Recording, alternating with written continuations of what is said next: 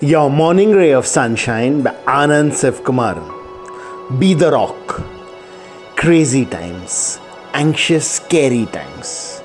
Precisely the time to not give in to panic and anxiety and instead step up and be the source of calm and strength for others.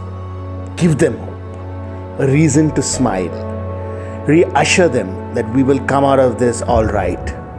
That whatever comes, we are there with them facing it together. Awesome thing is, when we do this, our own fears and anxieties evaporate, and the world around is so much more knit together. Sunshine in your day.